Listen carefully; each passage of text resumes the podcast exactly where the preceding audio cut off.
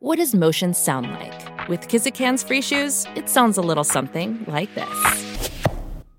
Experience the magic of motion. Get a free pair of socks with your first order at kizik.com/socks. TBS ポッドキャスト桂宮治。これが宮治でございます。滑った時に、すかさず突っ込んで笑いに変えてくれる。 受けた時には大爆笑して、会場の笑いを増幅させてくれる。一人はみんなのために、みんなは一人のために。そんな熱く優しい人たちが集まったチーム。それが焦点だ。今日11月26日はいいチームの日。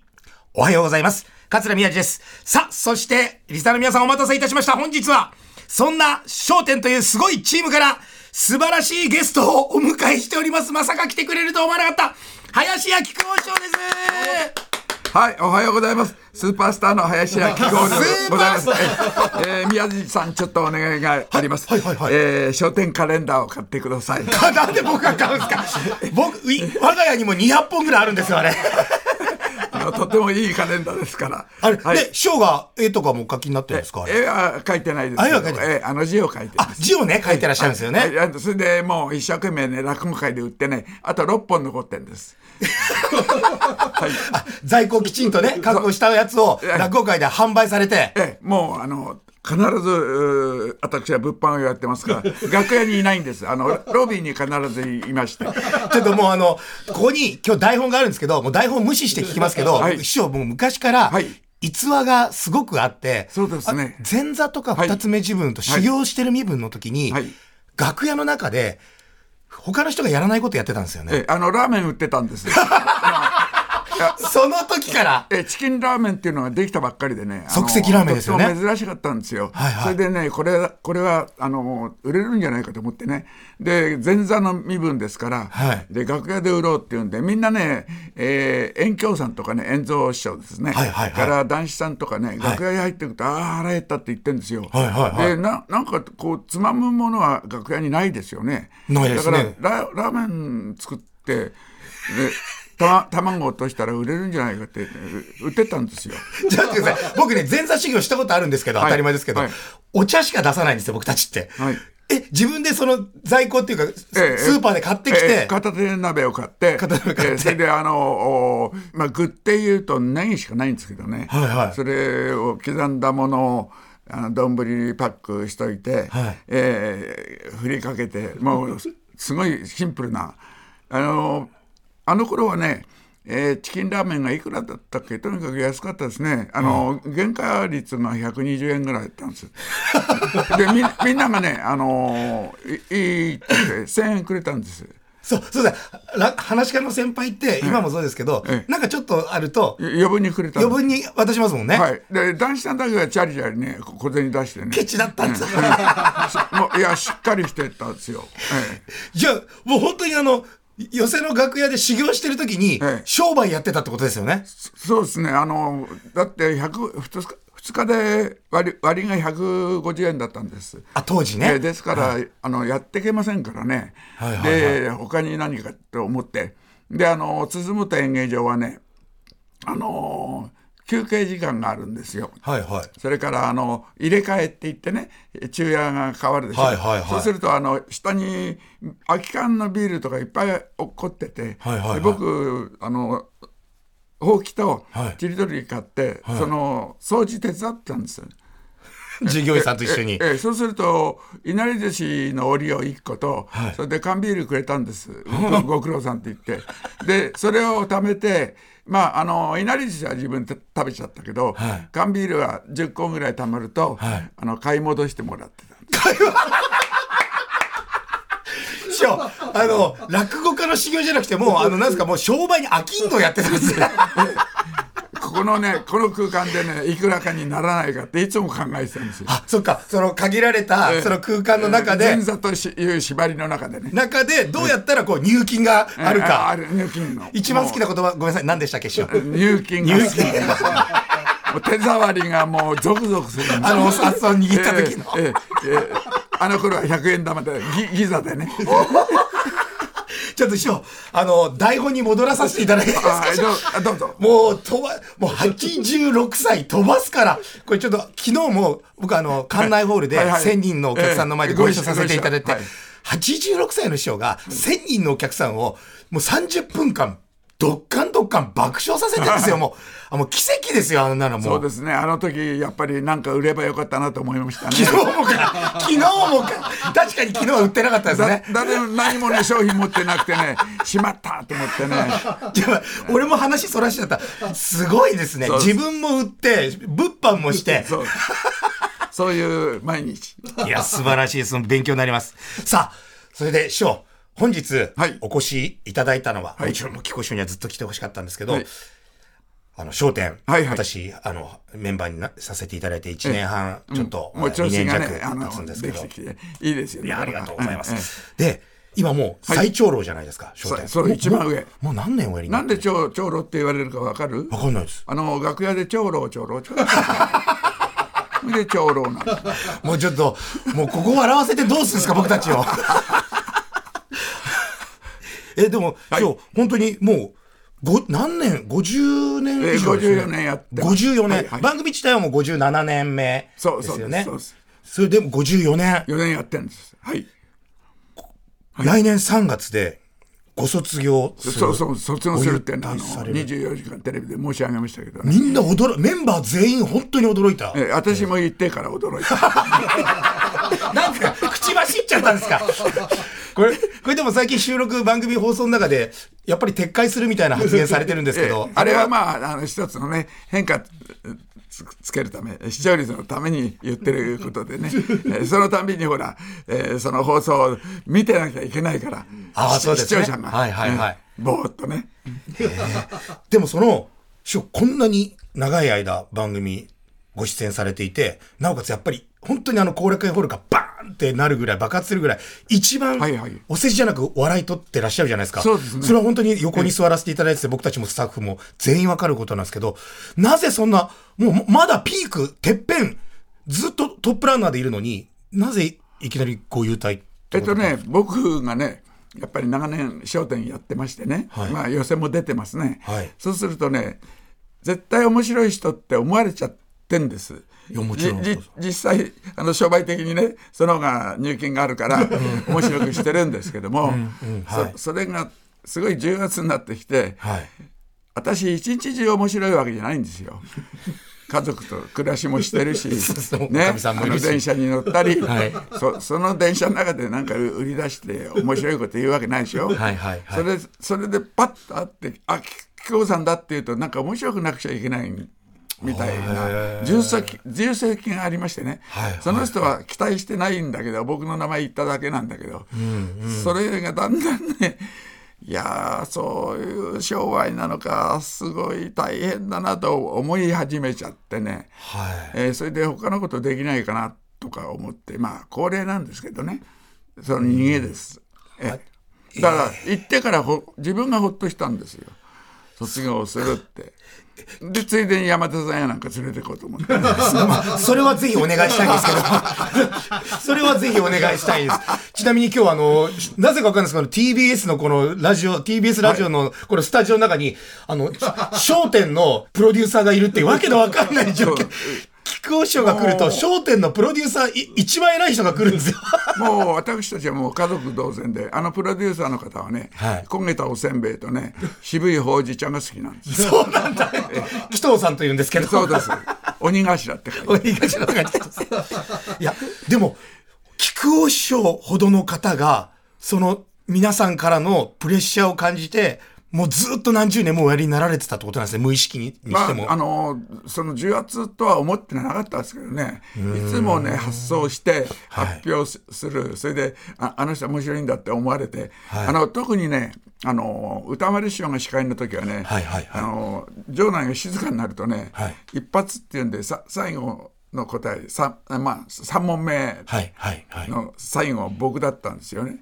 で必ずヒット打たなくちゃいけない選手みたいなもんで。そっか、もう歌丸師匠も困ったら最後、頼む、菊ちゃんやってくれって振ってくれるわけですね。あの人はすごい緻密だったんです。あの僕漫画描いてたんで、そのそういう短い言葉で「雨が盛りますやね」とかね、はいはいで作るのが他のメンバーよりうまいんですよ。でそれがねあのやっぱりあの歌丸さんは気に入ってたんですね。あと僕私あの若手大喜利の方のメンバーやらせていただいた時に袖で見てるとあの1000人以上のお客さんが菊尾師匠の答えの時だけバーンってなるのを初めて見た時にうわすごいと思って生ライブで見てた時の菊尾師匠の答えの後のあの1000人の爆発っていうのを僕本当爆弾落ちたんじゃないかと思っいてやいやまああの褒めていただくとねカレンダー買ってもらいたいんですけど まだ入金を後輩からの入金を欲しがらないでくださいでしょえでもそもそもこの商店メンバーになるとき、いや、自分の時もいろんなことがあって商店メンバーにんさせていただいたんですけど、師匠の場合は、どういう経緯で商店メンえっとね、バーになったんですか、あのーまあ、男子師匠が作った番組で、はいはい結構あの人が人事を、あのーいいじっていたんです。でで若手大喜利の、まあ、メンバーも例えば小三治さんなんかもいましたし。今の、あの、小三治師匠、あの、亡くなってしまった小三治師匠。ええええあの大喜利に彼で出ていたんです。で前座の時もね僕と同期でね、はいええあのまあ、同期がねあの人間国宝になると思ってなかったんですよねう らや羨ましくもなんともなかったけども ですよねまあななったんですよね。でも入金は多分気候の人の方が多かったでしょそううからね。ですよあのあの こんなこと言っていいですかね。症状とかね、はい褒められても紙一枚だからそうですよね。食べられないんですよねそうですよね。師匠の場合はね、もう本当にあの、赤っちゃけた紙がね、そうな何百何千何億枚とか、そうギザ手のひらにギザがね。ギザが。銭形平次じゃねえんだ。か らそっか。じゃあ、菊尾師匠も若手大喜利から本編の方に入ったんですね。でその前にねえー男子さんに気に入られたっていうのはね、はい。あの僕が前段の時ねあの座布団まああの舞台に置きますね座返し。はい講座返し。こ講座返しの時にね、はい。ピシッと真ん中に置く前座だっていうのを覚えてくれたんです。あ、ちゃんと丁寧にきちんと。ああの人ははい。それちょっと歪んでるの嫌いなんですよ。ずっと見てるからね。すあのこういうすだれの中からね。ねであのーあの人はね、えー前座に入って2年目ぐらいでしたか？夏、はい。8月。あのバタバタって入ってきたのに。ああの人いつも忙しそうにしてんでギリギリに入ってくんですよ、はいはいはいはい。本当外外にいるんだけどね。本当は何もすることなく、楽屋の外にいるんですけど。すごいそういう心配させるのが好きなんですよ。まだかなおかしいなこの後も続かないなんていうのがそこへパッと入っていくのが好きなんですよ。男子でそれまあややってたんですよで忙しそうに入ってきて「暑い日だな冗談じゃねえ落語やらせるんだからないいくらももらえねえのに」出たら風呂入りたいなって言いながら着替えてたんですよ。はいで僕が風呂入りながらって聞いててあの上野の鈴本あの近所のお風呂屋さん3時からなんですよ。はいはいはい。で中子ですからね。ねで僕よくあの寄せが跳ねてからお風呂に行ってたんですよ。はいはいはい。やっぱり汗かいてますからね。そうですよねで自分の意識があったんですよ乾乾いたタオルと石鹸と、はいそれからで塩が、まあ、13分か15分寄せの講座時間ってそれそのぐらいですよね間に。薬へ行って、はい T の字型のカミソリ買ってきたんですよ。はそれで降り男子さんが降りてきて、はい。着替えしまして「へーってなってお茶飲んだ時に「兄さん使ってください」ってこれ出したんですよ。あ、石鹸とタオルと T 字のカミソリ。うん、そしたらダリさんがしばらくそれを握って「おめえはすげえなおい俺織田信長になっちゃったよ」って いや、でもそこまでできないな、すごい。そうじゃあ、でも、焦点に関して言うと、男子師匠にこう、気に入られ、引っ張り上げられて、メンバーになったってことですね。そうですね。あの、男子さんの男子さんの頭の中はね、あの、笑点のメンバーは、あの、司会者が大家さんで、はで、えー小本神戸が歌丸さんで、はから、あの、キザな若旦那が小円遊さんで、はいはいはい田田舎でのゴンスケが、そのコンペさんとか役柄が頭の中で決まってて、でおめえ与太郎やれ与太郎。な,、うん、な何やっても何言ってもいいや、うん、外れ外れたやつが一人いた方が面白いんだからって。でへえそこでキャラクター作ったんですか？僕ああありがとうございますって言ってで与太郎のつもりでねあのやってたらね僕のまあき黄色い菊ちゃんっていう一つのねあれがで、出来上がったんですね。そっか。男子師匠が言ったからこそあのキャラクターが出来上がったんですか？えそれがあのあるしななんか僕の中に共鳴するものがあったと思うんですね。受け止める、まあ、あのアンテナがね。だからねそれがもうとっても身に染みて、えー勉強になりました。いやでも師匠なんかすごいいろいろお話聞かせていただいたんですけどこれで一旦一区切りというかあの、はい。毎毎毎週あの一曲曲をかけてるんですけど今日せっかく師匠、あのゲストでお越しいただいたので何か師匠にあの曲を選んでいただきたいんです、えー私があーまあ吹き込んではい。ヒットいたしました、はい。大ヒット15万枚、えーイアン・バカンでございます。林家木久扇師匠でイアンバカンでした林家木久扇師匠ででいいんですかね？当時歌ってた時は聞くぞあ聞くぞじゃあ、林家菊蔵師匠。改め今は林家菊蔵師匠でイアンバカンでした。ありがとうございます。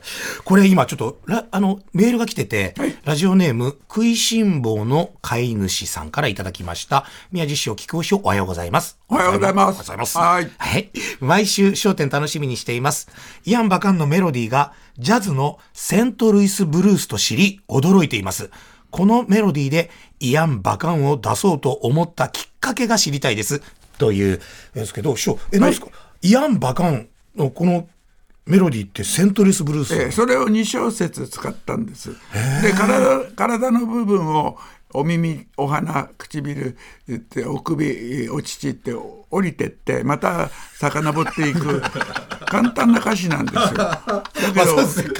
だけど、あの名曲なんです。名曲ですね。で私はねあのこのぐらい使っても問題ないだろうと思ったら、はい。そのえーセントルイス・ブルース作った作曲家の未亡人がまだ生きてらっしゃって、はいはい。そちらに版権があるんですね、ん。でそちらにあの行っちゃったんですよ。なんかちょっと似てる曲で、卑猥な曲があるよね。うんそうそれであの、まあ、原作料をはい。おお支払いして。だ僕はあのさ作詞権っていうか24万円しかもらってないんですけど。正確な額言っちゃったな。でもまあまあ当時ですからね、結構な額ですよね。それ。でもあのドーナツ版売って歩いてやっていたんですけれどもあのーなんていうんですかね。あの打ち上げをやります。あの作詞料が24万円でね、2回で使い切っちゃったんですよ打ち上げ台で。だから一銭ももらってない あんな大ヒットして。そうなんただでも、あの曲でもう五十何年間も、笑点でずっと爆笑取ってますからね。元は取れてんじゃないですかね。えー講座でも歌ってますからね。ですよねえー得はしてるんですけどね。ですよねえーでも切ないからカレンダー売ってんですよ。もう本当すごい、カレン、もう年末になるとカレンダー。で、翔太師匠にはずっと2000万くださいって言ってるし。そう。あれ本当に欲しいんですか？本当に欲しいっていうよりも、はい。あの老後は2000万っていうのを政府が言ったことなんです。あ言ってましたね。ではい。僕うちにいないからいいくらししてると思うんですよ。あのえー翔太がね、はい、いつもニコニコして。で早く家に帰るでしょ。あれは人におごりたくないんですよ、そうですね。連れてってくれても、本当にあの、安い居酒屋連れてきますからね。そうですよ。で友達がねあの泊まりに来てもね竹丸さんが言ってたけどね、はい味噌汁の実をねはいあの庭にネギ植えてんですってそれ23世田谷の本抜いてきてね実実にしてんだって ちっちゃい男ですね、あの司会者はね。だってね、座布団10枚貴公賞お取りになった時も、太平師匠が一生懸命頑張って、みんなでこうやって、やってくれたんですもんね。そうですそうですあんな気がつかないのねふ振る舞うっていうことを知らないね こんな悪口放送になっていいですか？うちの教会の会社です。いや聞いてこないよラジオなんか持ってないもんそうですね。まあ聞いてんのは、あの、ビバリーヒルズ自分の放送ぐらいしか聞いてないですよね。そうそうそう桂宮治。これが宮治でございます。これが宮治の宣伝マンさあ、今日は元プロ野球選手古田敦也さんの CM でおなじみ、ハウスドゥの堀川さんがお越しです今日初めてですね堀川さんおはようございますおはようございます。よろしくお願いします。はい、はじめまして私たちハウスドゥはですね、全国で不動産サービスを展開している会社です。はいハウスリースバッグという商品を積極的にお勧めしております。そろそろ就活を始めたいという方に耳寄りな情報なんですよねはい、相続対策や資産整理をしたい、また年金だけでは老後が不安という方にご紹介したいサービスです。ハウスリースバッグは家を売ってもそのまま住み続けられるサービスです、後継ぎがいないだとか相続人のトラブルを避けたいといった理由で自宅を売ってしまいたいっていう方多いと思うんですよね、はいはいはい。ですが自宅を売ると引っ越しの負担もありますし引っ越し先が見つからないというケースもございます。そこでこのハウスリースバッグをおすすめしているんですよね。はい売った後もそのまま住み続けられるんです片付けであったりお家探しですね。住所変更とこちらの手続きも必要ありません。それすごいですよね。そのまま住んでていいんですよね。はい。ハウスリースバッグは弊社にご自宅を売却していただいて代金をお受け取りいただくと同時に賃貸契約を結びます。その後はお家賃をお支払いいただくことでそのまま住み続けることができるんです。ハウスドゥに売ってハウスドゥから借りるってことですよねはい相続人にお金で分けられますし後継ぎがいないという方はですね資産整理にもなります。相続対策資産整理もできる上引っ越しがいらないってこれありがたすぎますね。だって大切な住まいとか生活環境を変えずに住んじゃう。これすごいですよね、ありがとうございます。そんなですね実際に利用されたお客様からのお手紙をご紹介させていただきます、子供がいないので自宅の処分を心配していましたが私たちのお家なので現金化して自分たちのために使うことにしました。老後のお金の不安もなくなりありがたかったですといただいております。か今まで頑張ってきた自分たちのために自分のためにっていう選択肢もあるんですね。はい。おかげさまでハウスリースバッグは昨月ですね10月で10周年を迎えました。これまでですね多くのお客さんに喜んでいただいている証拠かと思います、詳しく知りたいという方であったりちょっと気になるけどどうしようかなという方はですねぜひ無料のパンフレットを送らせていただきます。はい。さらにですね就活に役立つオリジナルエンディングノートもお付けいたします。これ今手元にあるんですけど売っててもいいんじゃないっていうぐらい遺言書について遺産整理についてとかさ全部の項目にすごい細かく書き込めるようになっててすごいですね。ぜひ皆さんご活用ください。相談査定も無料ですなお物件によってはですね取り扱いできないケースがございます。利用できるか気になる方はぜひ一度お気軽にお手合わせください。無料パンフレットのお申し込みお問い合わせは通話料無料。0120-350-340 24時間受付中です。はい。ハウスリースバッグのお問い合わせ無料パンフレットのお申し込みは通話料無料。0120-350-340 0120-350-340までお願いします。これが宮地でございますを聞いたとお伝えください。ということで、本日は堀川さんありがとうございました。ありがとうございましたさあ、この後も引き続き、菊尾師匠とのトークをお楽しみください。桂宮治。これが宮治でございます。質問です。ラジオネームスケスケパンチラインさんからいただきました。ありがとうございます。クレバーな菊尾師匠に質問です。もう視聴者気がついてますね。クレバーな菊尾師匠に質問です。バカの振りで気をつけている点を教えてください。バカの振りで、バカの振りで気をつけている点ってこれ何ですかねこれ？えっと、まず芸談をしないことなんですね。ああのよく、まあ、ちょっと落語かじるとあの頃の新章はさとか文楽がとかさあいますねそれから、えーあの今で言うとね落語の、えー俺今度の会で家事息子やるんだとか、はいはい。えーそれからあの芝浜、はい。芝浜ってやろうとしますよ、はい。だけど僕は一番すごい芝浜を聞いてるわけですよ。三木助師匠の。三木助師匠でね。入門してないうん芸術祭賞って。あんなのできないですよ。誰の聞いたって違うと思う、僕僕は。で、僕は、まあ一応ね、その、うん前座話っていうか、にぎやかしの爆笑編をやってますけれども、その、正蔵師匠のとこにもいたし、一番いいのを聞いてんですよ。だから分かるんですよ。それは言ったことないけどね。だからねあの若い人がねなんか大きい話やってて、得意に出してるけども、はい。違うと僕の中ではね思思ってねます。あれはできないんじゃないかなと思って。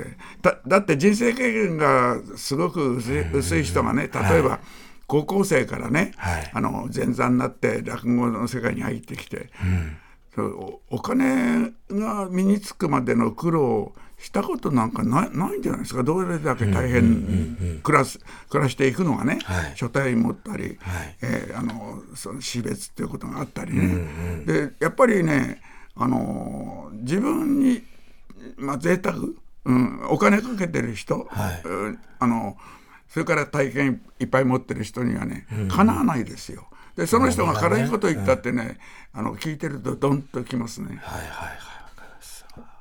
いや、でも本当にそうですね。だから本当に昨日の講座、先ほどもお話しした通りなんですけど、本当にあの、泣かせるとか感動させるっていうことももちろん難しいんですけど、昨日師匠と楽屋でお話しさせていただいて、僕の本当の普通の気持ち言ったらそうだよって言ってくれたら、爆笑させることが一番難しいですよね、芸人として。そうで難しいし、その例えば、まあ、昨日は900人だったんですけど、その人たちがどういう思いでここへ来てるかね、えーおかみさんと喧嘩してから来た人もいるだろうし腹減ってる人もいるだろうし、それからあの潤ってね、結構あのいい生活してる人もいるだろうしもう別々ですもんそれをこう一つに束ねるのがね大変なんですよね。それを86歳でできてましたからね。だからそれをあのするためにはねお葬式の話か婚礼の話か選挙の話かみんな体験したことを頭にパッと枕で置くというそういう術をね自分の中で持ってなくちゃいけないんですよ。で毎度バカバカしい話をって我々の方が八さんと熊さんって言ったって、外の世界で聞いてる人はねななんだろうと思うそうですね。ハッツさんとクマさんに誰も会ったことないですからね。そうです。もうね、あの、だってうちの菊蔵がね、えーむ向かいの、あの、えー世田谷小学校か。はいで、た頼まれて学校寄せ行って、はっさんこっちへお上がりよって言ったら、学童が全部そっちの方向いたんですよ。誰かいると思って。あの、まあ、リアルだからね。はいはいはいそれ で、ひ左向くとみんな左向いて、あの、講座で喋ってて、そっちの方が面白かったって。なんていう親子なんですか。はいいや、でも師匠、一個だけちょっとメール読んでもいいですか、はい、どうぞ。ラジオネーム、すいすいすーさんからいただきました。ありがとうございます。宮地師匠、そして、菊尾師匠、おはようございますお。はようございます。はいはい。ここ数年、焦点に新メンバーが入ってきてますが、あ私とか一之輔兄さんですね。ジェネレーションギャップを感じた出来事はありましたか？まあなんか世代間のギャップというか、その、はい若手とが入ってきて何かありました？えっと、やっぱり視聴者の方から見ると、まあ、僕なんかいるのは昔の、あのー笑点の雰囲気の人っていう感じでしょうね。で新しい方が入ってくると、まあ、風が吹くんですけど、えー宮地さんと一之輔さんが入っていらっしゃって全然違う風が吹いたんですね。まず宮地さんには僕はあのなんかとても仲間意識を感じる人でしてどういうことかっていうと僕もい漫画家志望だったのにいきなり辞めてえ漫画でも売れそうだったのにまた、えー修行しし直して、えー落語の世界に、えーまあ、入って今になったと。で、えー宮地さんの場合はご商売やってましたよね。はいはいはいあのなんですか包丁のあの あの、化粧品の実演販売を、あの、営業マンやってました。あそう、はい僕包丁のと砥石売ってたのかと思って 化粧品でした、すいません。砥石はね地味だから売るの大変だなそうですね。しかも僕の世代であんまりその商売ないです。それ昭和の頃ですよね。それですごいすごいのそれを思い思い切ってね売り上げナンバーワンなのにねまた前座から入ったでしょ、はい。そこのねあのど度胸というかね偉いなと思うんですね。で一之輔さんはねあ、まあ、学卒ですよね、ちょとっても冷静で、あん。あのね古典落語だけやってても大丈夫な人なんですよね。収入的にもね。